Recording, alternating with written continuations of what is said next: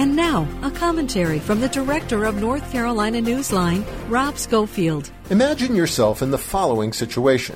Your children lack decent clothing, your house and car are both falling apart, and the power company just turned off your electricity. Now imagine also that you have a million dollars in the bank and a good new job offer at a healthy salary. What would you do?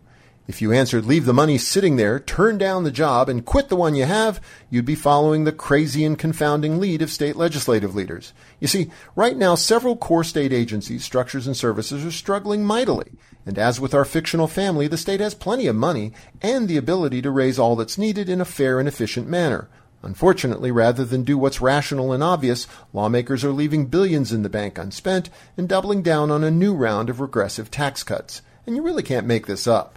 The bottom line, for a group of lawmakers who love to preach about self-discipline and personal responsibility, their present action is the definition of selfish hypocrisy. For N C Newsline, I'm Rob Schofield.